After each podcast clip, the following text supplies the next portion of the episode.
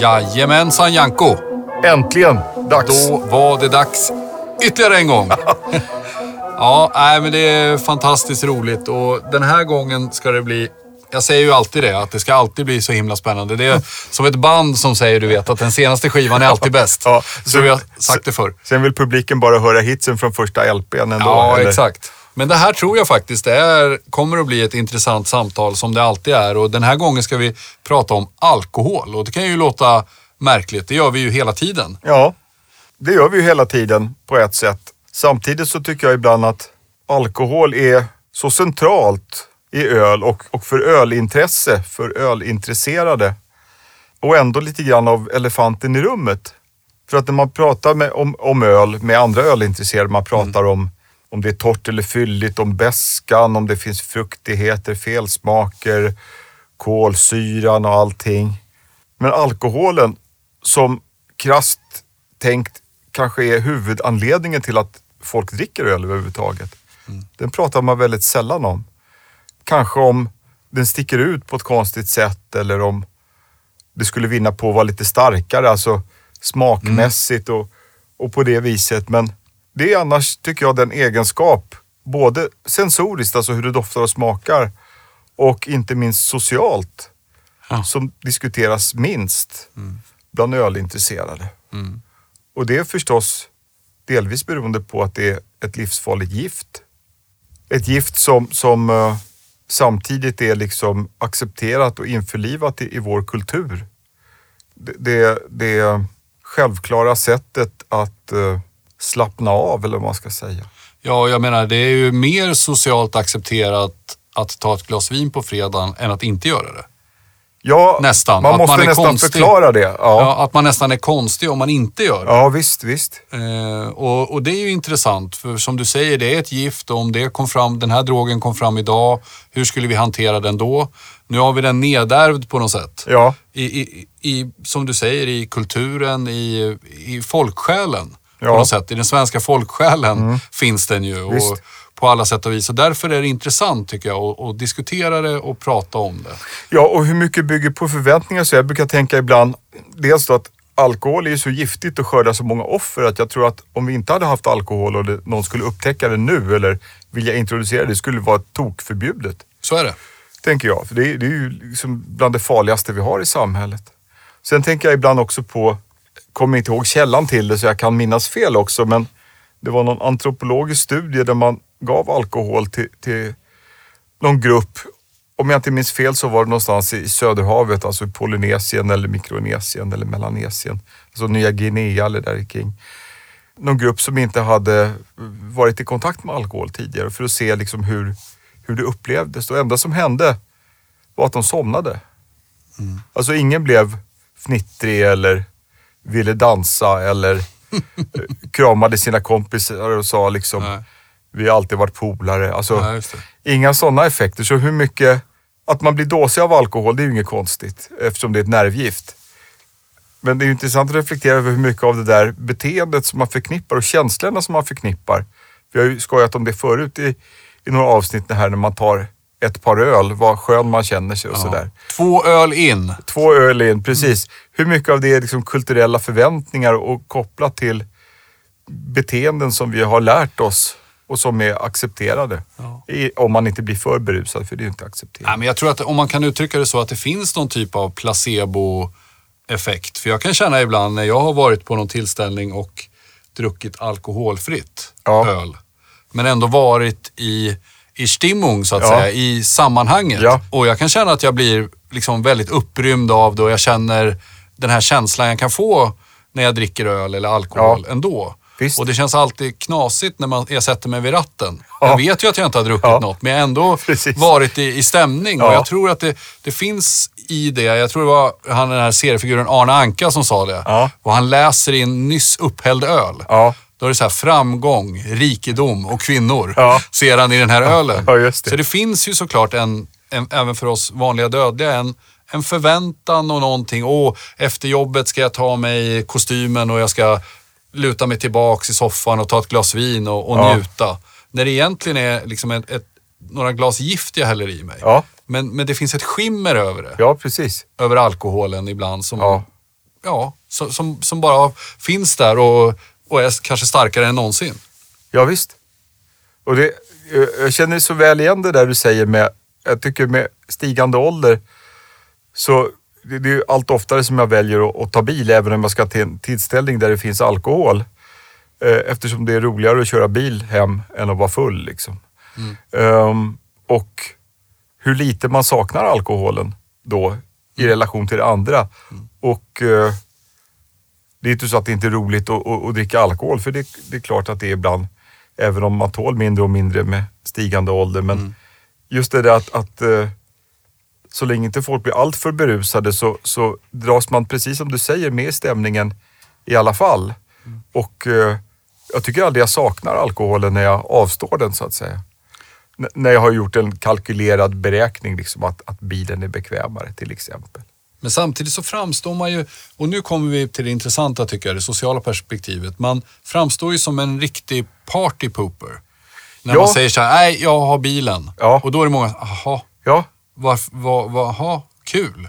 ja, Alltså så. Jo, Men om du inte hade sagt det, om du hade låtsats dricka, Ja. alltså hade du druckit alkoholfritt ändå och varit med, då hade ju ingen tänkt på det. nej. Så man, man ska ju liksom inte säga det egentligen, för då är det så här, ja men kör du bil eller är du gravid eller Ja. ja, Vad är det för fel? vad är det för fel? Eller innebär det kritik av vår livsstil att du avstår? Precis så. Ja.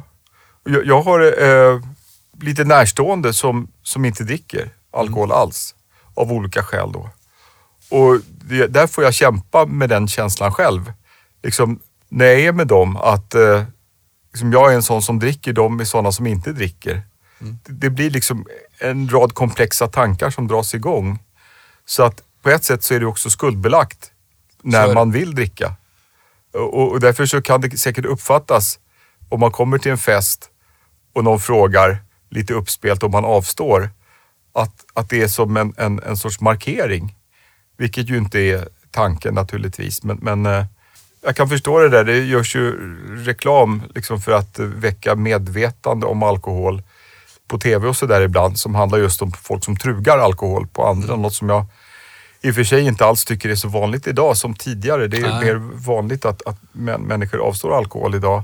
Men det finns ju säkert fortfarande liksom en förväntan på att du ska väl vara med liksom i, i, i syndens eh, brödraskap här, där vi tillsammans blir fulla. Liksom. Ja, för det där känner jag igen, det kan jag ha lite så dåligt samvete för om man tänker när man var yngre. Ja, Att man många gånger tyckte att de som inte var med i den här gemenskapen då var Ja. tråkmånsar. ja, Alltså men varför då och man ska förklara sig och så vidare. ja, Ja, men som jag kan upp, uppfatta att de som, jag är inte vegetarian själv, men om någon säger att de är vegetarian då ska de alltid förklara varför. ja, Man kan inte bara acceptera att Nej. det är så. precis. Likadant, ja, men varför ska du inte dricka?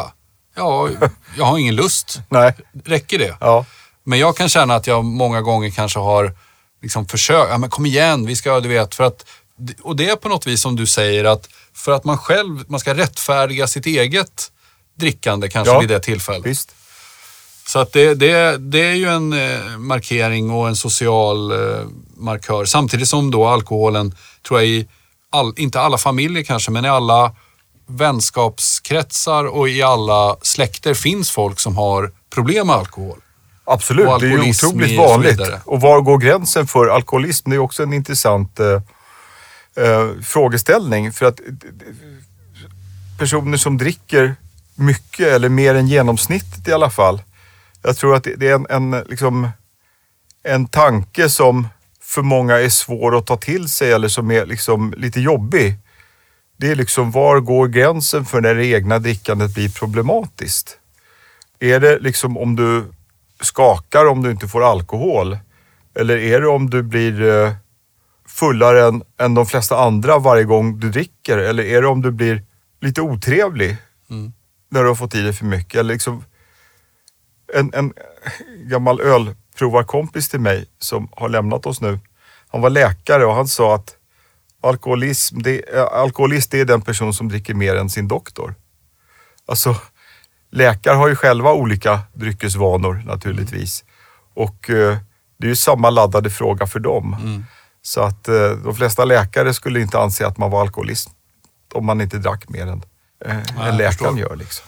Nej, där- men det där är väl, jag tror att många tänker att man inte har problem för att man inte blir för full. Men då kanske man är den personen som dricker lite för många gånger i veckan. Ja, Man håller det på en bra nivå. man kan sköta jobbet, Ja. man slår inte fru och barn. Nej, men, och då tycker man så här, ja, men då, om man sitter inte på en parkbänk. Nej. Man dricker lugnt och fint. Du, Precis. Man sitter vid ett bord Ja. och dricker ett glas. Ja. Så att jag tror det finns många sätt att förklara det där. Jag tror att de flesta kanske inte vill fundera för mycket på det heller. Nej. Och det kanske man inte behöver göra heller, men jag tror ibland är det bra att reflektera över alkoholens, eh, alltså den inverkan det har på, på omgivningen ibland. Jo, visst. visst. Eh, det är intressant med alkohol just att det är ju ingen annan drog som är så, som har blivit så förhärligad och ja, men som man kan skoja om. Nej. Alltså i film och teater och ja, men du vet eh, Stefan och Krister. Ja, Hela tiden liksom. Vad blåser det för vind idag? Brännvin. och så skrattar, Ja. inte alla kanske, men Nej. några. Och det finns många roliga historier om gubbar som är fulla och, och du vet, Visst. tappar byxorna Ja. och, och det är jättekul. Ja. Men det skulle inte vara lika kul om vi drog de storiesarna med någon som har tagit heroin. Nej, det skulle bara pund- vara tragiskt. Hundar. Det, det blir ju bara, det blir bara mörker. Men alkoholen har ju en, en festlig sida Ja, också. För att man använder den vid festliga tillfällen. Ja. Inte för att själva drogen egentligen är festlig. Nej, men det visar ju också att det någonstans är liksom socialt accepterat till en viss gräns att bli för berusad i vår kultur. Att det är något som kan hända. Eh, så att, ja, Det kan hända den bäste, ja brukar säga. ungefär så. Ja, men vad, om man säger så här, vad, vad är alkohol egentligen då? Alltså alkohol är, bildas ju genom att jäst då, som är en svamp, eh, tillgodogör sig kolhydrater, mer eller mindre lösta kolhydrater, alltså socker, ihopklumpade i, i eh, disackarider, alltså det är två molekyler som hänger ihop. Det är den vanligaste storleken, portionsstorleken. Men även trisackarider, alltså tre molekyler som hänger ihop. Och det är ju näring för den då, eh, de här kolhydraterna. Och det som jästen bildar istället, det är dels alkohol, dels eh, koldioxid, alltså det som ger bubblor i öl. Sen också lite mindre mängder av det som vi kallar för jäsningsbiprodukter som kan lukta gott eller lukta illa och berika eller eh, fördärva en dryck. Då. Så att det är ju, kan man säga, en, en biprodukt eller en restprodukt från en biologisk process där vi utnyttjar en levande organism. Då. Eh, och det här uppstår ju spontant. Eh, Så att det, det är liksom inte känt egentligen när människan börjar behärska jäsningen och på det sättet. Så att man kan tänka sig att överallt egentligen där, där eh, ja, vi har hanterat kolhydrater, tänker jag långt tillbaks i historien, att vi har kommit i kontakt med spontana jäsningsprocesser och och upptäckt även alkohol på det sättet. Just det. Så att det är ju, det är ju urgammalt. Liksom. Vet man när folk blev fulla för första gången? Jag vet inte egentligen. Jag tror man kan tänka sig, jag menar, även om man tänker sig tiotusentals år tillbaka, alltså på stenigaste stenåldern, så, så det finns ju ont om, om liksom lösta kolhydrater i naturen. I alla fall i ett före, eh, före jordbrukssamhällets tid. Så att jag tror att, att eh, vi har ju en sån utvecklad smak för sötma och det är därför vi är sugna på godis. Men det var ju för att det var sällsynta tillfällen man fick tag på frukt och bär. Honung var ju fantastiskt liksom. Och, och det tror jag väldigt tidigt att man upptäckte att det hände någonting med eh, jästa frukter och jästa bär. och Så. Annars, för ölets del, det är ju sammanknippat med jordbrukets uppkomst. Och eh, jag menar, där måste man ju ha upptäckt liksom jäsningen väldigt tidigt, i princip omedelbart när man började kultivera de här gräsen med feta fina eh, kolhydratfrön på och eh, plantera åkrar och sen göra bröd och gröt och vad man nu gjorde, eh, även öl då. Sen vet jag att du har funderat ur, om alkohol ur ett mer sensoriskt perspektiv. Ja, Att vad det tillför, för mig så är ju ofta, jag, menar, jag vet inte om man kan kalla det för en smakbärare, men mm. att den tillför någonting. Att det, även om jag kan känna när jag dricker en alkoholfri öl, absolut, jag kan tycka att den är god och, och inte minst i, på senare år Ja. har det kommit otroligt många bra, tycker jag, Ja. alkoholfria öl. Eh, Men eh, jag vet att du har funderat lite kring det där. Ja, alltså, jag, jag, jag har nog svårare än du för öl med reducerad alkoholhalt. Ur perspektivet att någonstans, det är ju lite konservativt på det sättet, men för mig har olika öltyper ofta någon sorts alkoholoptimum och eh, det känns helt enkelt ofta blaskigt om en öltyp som är tänkt att vara en viss procenthalt presenteras i en variant med lägre alkoholhalt. Det, det är egentligen väldigt, jag kan dricka lättöl till maten. Jag, liksom inte, jag vet att många pläderar för varianter av alkoholfritt öl och att det finns goda varianter idag och sådär också. Men egentligen sällan jag dricker svagare öl än, än beskattat folköl, alltså 3-5 mm. på det sättet. Och det, det, gör jag aldrig egentligen för njutningens skull utan för att skölja ner när man har brännvin till maten i sådana sammanhang. Alltså midsommar, kräftskivor och sådana saker. Nej, men det traditionella lättölet har jag personligen väldigt svårt för. Ja. Nej, men jag kan acceptera mer Alltså, Mikkeler har ju varit duktiga på att göra väldigt så här, de lägger ju ner otroligt mycket humle i den. Mm. Och, alltså den här Drinking in the Sun ja. till exempel som jag kan uppskatta. Just. Om, om man gillar den öltypen. Ja, det är svårare tycker jag att göra ett traditionellt kanske lageröl. Ja, precis. Ja, alltså det här... få, få exempel, om, om något egentligen, mm. som jag gillar. Parfymerad humle tror jag är bra för att dölja de konstigheter i smaken som blir. Sen är jag väldigt förtjust i läskedrycker och eh, nu undviker jag ju sådana med socker i eftersom jag ska vakta mm. mitt blodsocker. Men jag har ju vant mig på gamla dagar vid aspartam så att liksom, jag, jag föredrar nästan alltid eh, kolsyrat vatten ibland, men oftare faktiskt eh, liksom, eh, läskedrycker före lågalkoholöl om jag inte kan dricka alkohol. Men det här med som du har beskrivit det att alkoholen ska vara sensoriskt välintegrerad i ölet. Ja. Kan du inte utveckla det lite? Alltså, någonstans så är det ju en väldigt viktig komponent i, i doft och smak. Även om man sällan pratar om det, som vi sa mm. här i början av vårt mm. samtal. Mm. Jag tycker man känner liksom omedelbart, ett bra exempel är klassiska, till exempel tjeckiska lageröl eller engelsk bitter. Eh, den engelska standardbitten till exempel, den, den ligger ju oftast strax under eller runt 4% alkohol. Mm. Mm. Och eh, bara man kommer uppåt 4,5 i en engelsk ale så tycker jag att man känner liksom en, en eh, värmande alkoholsmak. Det är ju ingen hög alkoholhalt kan man tycka. Mm. Internationellt om någon sorts världsmedelalkoholhalt ligger på 5 kanske. Det är ju ändå ganska svaga mm. öl. Absolut. Uh, där tycker jag det slår igenom tydligt. Alltså, det blir en annan sorts öl, friskheten går ner och det blir matigare, framhäver mer av karamelliga toner, nästan lite värmande. Mm. Samma i Tjeckien som är så fixerat vid vörtstyrka. De vanligaste styrkeklasserna där är ju liksom vörtstyrka 10, 11 och 12. Där 10 enligt tjeckisk lagstiftning kallas för fatöl av någon konstig anledning. Mm. Och 11 och 12 alltså Plato 11 och Plato 12 kallas för lager, även om det är överjäst. Så det är lite koko. Men om man provar ett öl från samma bryggeri. I gamla tider så fanns ju inte vörtstyrkan 11, men då fanns det 10 och 12 mm. Och de har ju väldigt olika karaktär. När man liksom har provat en 10 som kan vara skapligt välbalanserad, lite tunn, oftast inte jättehög beska och sen provar 12 då är ju den liksom eh, fullmatad med kropp framför allt. Mm. Eh, och det är förstås för att maltinnehållet är större, men också att alkoholen hjälper till liksom att fylla ut mm. där. Och vi har ju pratat om det här massa gånger, men hur stor skillnad är det i alkohol då mellan 10 och 12 Det blir en... Ja, en procent kanske. En procent. Om, om, en vanlig 10 ligger på 4 procent så ligger en, en 12 på 5 ungefär. Då. Så att så stor skillnad kan det bli bara med en, en procent? Ja, 2 procent i vårdstyrka, 1 ja. procent alkohol. Ja.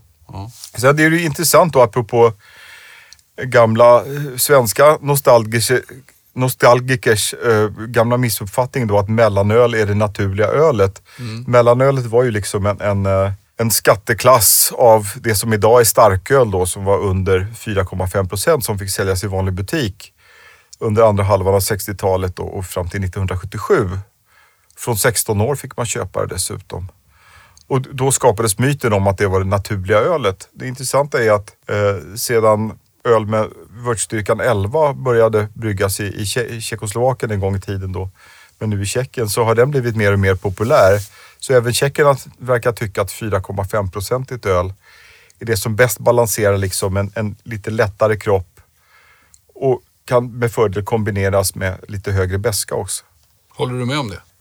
Alltså, på sätt och vis är jag uppfostrad i 10 och 12 eh, kulturen.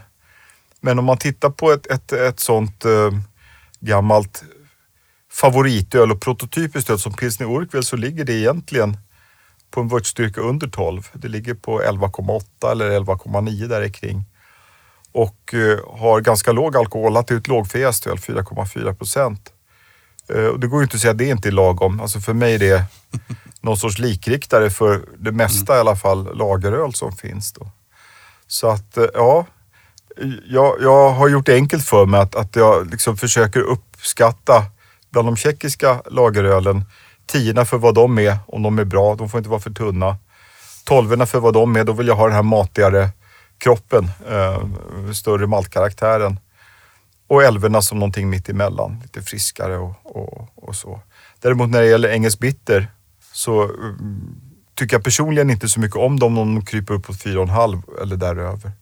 Så några tiondelar över 4 procent tycker jag fortfarande att ja, då kan man få en optimal balans mellan kropp och, och, och beska. Men annars så blir det för klumpigt mm. i min personliga mm. smak.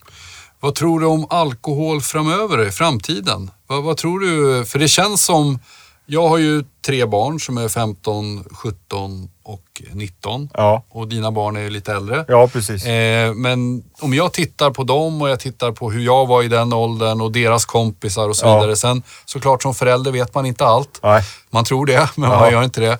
Nej, men man tittar rent generellt ja. så är det inte lika, vad ska man säga, häftigt att vara full som jag upplever att det kanske var lite längre tillbaka i tiden. Att det fanns något häftigt med det. Ja. Nu kanske man hittar andra sätt att berusa sig. Det är ja. ju allt ifrån de hittar lustgaspatroner på Stureplan ja, och det är säkert droger och, och andra droger.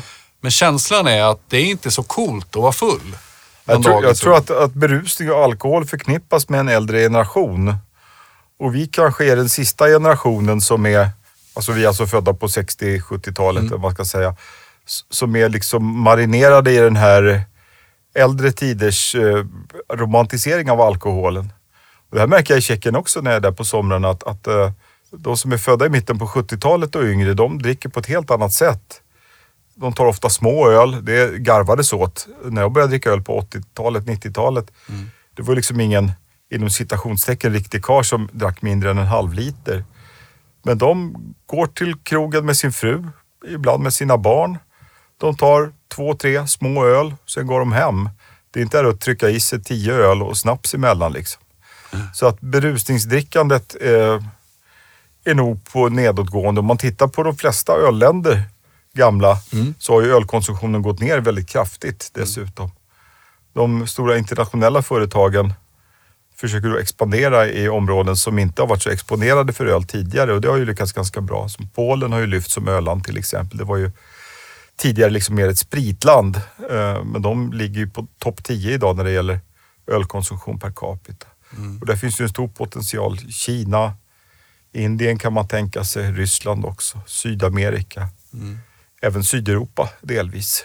Mm. Där är liksom, eh, ja, öl är något främmande från den industrialiserade världen som är lite coolt. Mm. Kanske så. De, de flesta som, som dricker öl annars, eller intresserar sig för öl, tycker jag, i, i Sverige, och det är väl globalt så, eh, de är ju intresserade av öl för att det innehåller alkohol. Mm. Det är ju det är liksom ingen slump att det finns ölfestivaler och ölfrämjande och, och allt sånt där. Eh, att det har en mer framstående plats än liksom läsk... Läskfestivalen, Läskfestivalen i Bremen. Precis. Nej, det, det, det, fin ja, det finns säkert någonstans, men... Jo, det gör det, men eh, när man tittar på vilka, vilka drycker som, som har en hype eller magi runt sig så är det giftiga drycker och då ja. tänker jag även på kaffe och te. Ja. kan man ju snobba sig runt och ja. diskutera. Det finns ju kaffemaskiner och baristor och det finns mm. uh, uh, teexperter och en oändlig variation liksom mm. från olika delar av Asien och sådär. Och det finns ju, vinsnobberiet är ju välkänt och intresset för vin whisky, konjak, rom, allt det där. Det, det, det, och allt det här blir man ju full av eller stimulerad i, i, i te och kaffesammanhang. Sen att, att öl är liksom så folkligt populärt, det är ju att det är förhållandevis billigt. Och det innehåller lagom mycket alkohol och man är liksom en person som gillar att svälja saker i stora klunkar. Och kanske kunna liksom kontrollera sin berusning så tror jag att öl är tilltalande på det sättet. Att man, man får i sig det här giftet lite grann.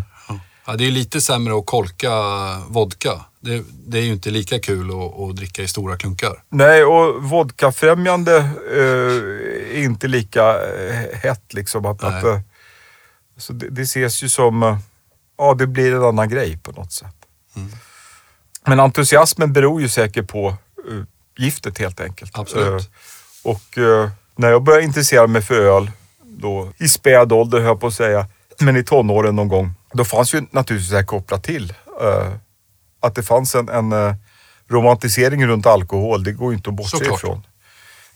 och även om jag på den tiden inte var intresserad av vin eller sprit på samma sätt, annat än kanske för att berusa sig då. Det blev ölet som, som som man utvecklade eller som, som man, där man kunde motivera sitt intresse på något annat sätt än bara att bli full. För då, då, då blir du mer accepterad på något sätt. Men skulle du säga, du som har dömt eh, tävlingar i internationella sammanhang och om man pratar om branschfolk generellt. Ja. Att det finns en, en större acceptans där kring alkohol och att, att bli berusad och så vidare? Eller är det tvärtom, att man har en professionalitet, en professionalism om du förstår vad jag menar. Att man inte blir berusad ja. i de sammanhangen. Jag tror att det är lite både och faktiskt. Ja. Eh, generellt så kan jag säga att min gissning är att de som jobbar med alkohol eh, dricker säkert i genomsnitt mer än andra. Inte alla förstås, men jag tror att det är så. Man mm. exponeras för det här och eh, ja, använder det själv liksom, efter ett arbetspass för att slappna av ibland och så. Samtidigt så, så när man jobbar i bar till exempel så ser man ju otroligt tydligt, tror jag, att man lär sig hur folk reagerar på alkohol. Där folk håller på att bli för berusade. Och det är ju verkligen ingenting som uppskattas. Jag, jag, tror, eller min känsla är att även om, om, man, om gästen själv inte tycker att man blev för full och är bara lite glad i hatten så tror jag att, att de som, som jobbar med att servera alkoholen är, är jäkligt på sin vakt i det stadiet. Utan jag, tror att idealgästen är den som liksom sveper i sig några enheter och sen går hem faktiskt. Det är klart att, att um, krogarna tjänar ju pengar på konsumtion men det, det, är ingen som har att vinna på berusade gäster. Nej, det tror jag absolut du, du har en poäng i. Jag tror att man vill inte ha gäster som sitter för länge och gidrar och håller på. Nej. Och ur ett eh, legalt perspektiv så är ju stort ansvar på, på krogarna själva. Ja, just det. Man ska inte servera någon som nej, är berusad. Självsanera liksom. någon. Ja. Och det blir ju, jag kan känna att det är, jag förstår ju för en krog att det är motsägelsefullt. Ja.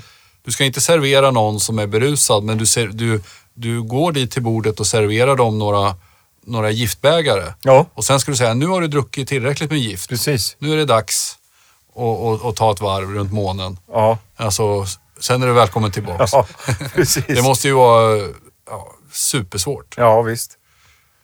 Sen, sen eh, tror jag ändå att de flesta som går på restaurang och dricker alkohol liksom är måna om den här självkontrollen. Att, att det är som ändå ganska sällan det händer att, att eh, eller jag tycker sällan att man ser det.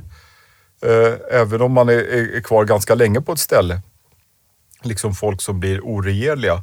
Nu kanske man inte går på sådana krogar i, i, i medelåldern där den typen av drickande förekommer. För det ofta lite dyrare per enhet och det är människor som kanske inte dricker lika fort eller sådär. Eller så är det du som är den personen som har suttit där alldeles för länge. Ja, det har säkert varit så ja. uh, genom historien. Det är ju skönt på ett sätt att man inte orkar. Ja. Man går in på toaletten, tittar sig i spegeln och tänker, det märks, det syns ingenting. Nej. Då skulle man ha gått hem för länge sedan.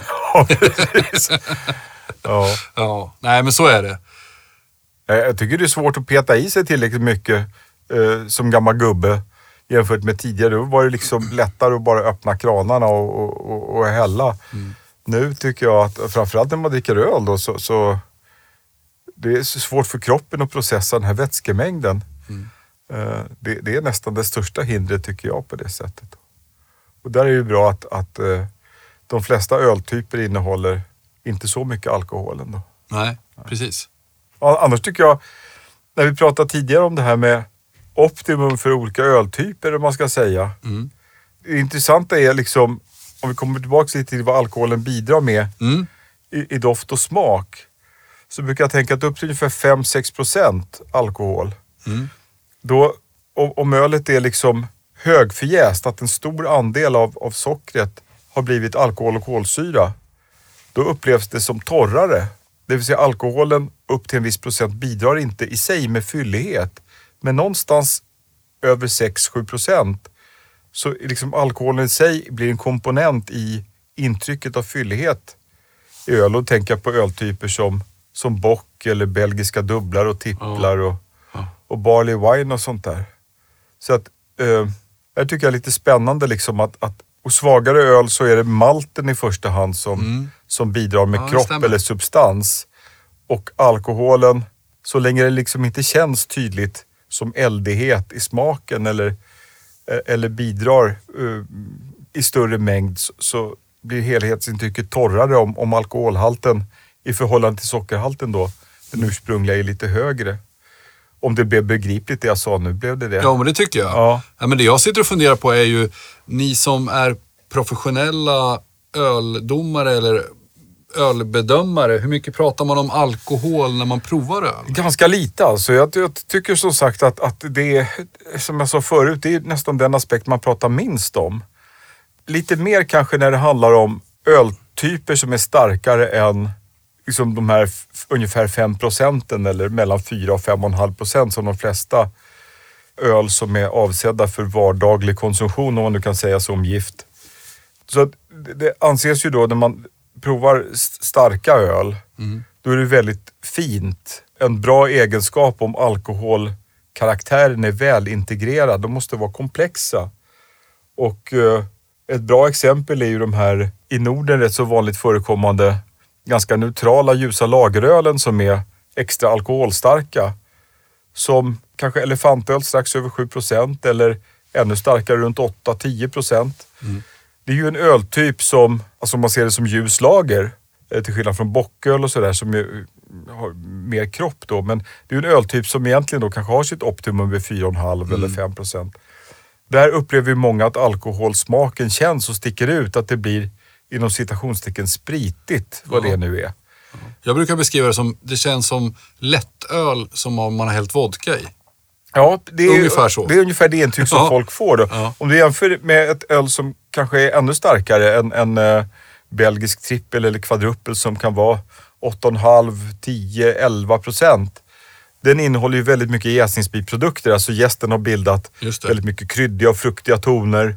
Det finns ofta kandisockerbas som är aromatisk. Mm. De är ju inte fylliga, men, men, men de belgiska öl är väldigt torra. Men de, de har en väldigt eh, komplex och rik bouquet, alltså en doft från jäsningen. Delvis från råvarorna också. Och där anses det då vara liksom fint när man inte när inte alkoholen sticker ut som en enskild komponent. Däremot så är den säkert viktig för att knyta ihop det.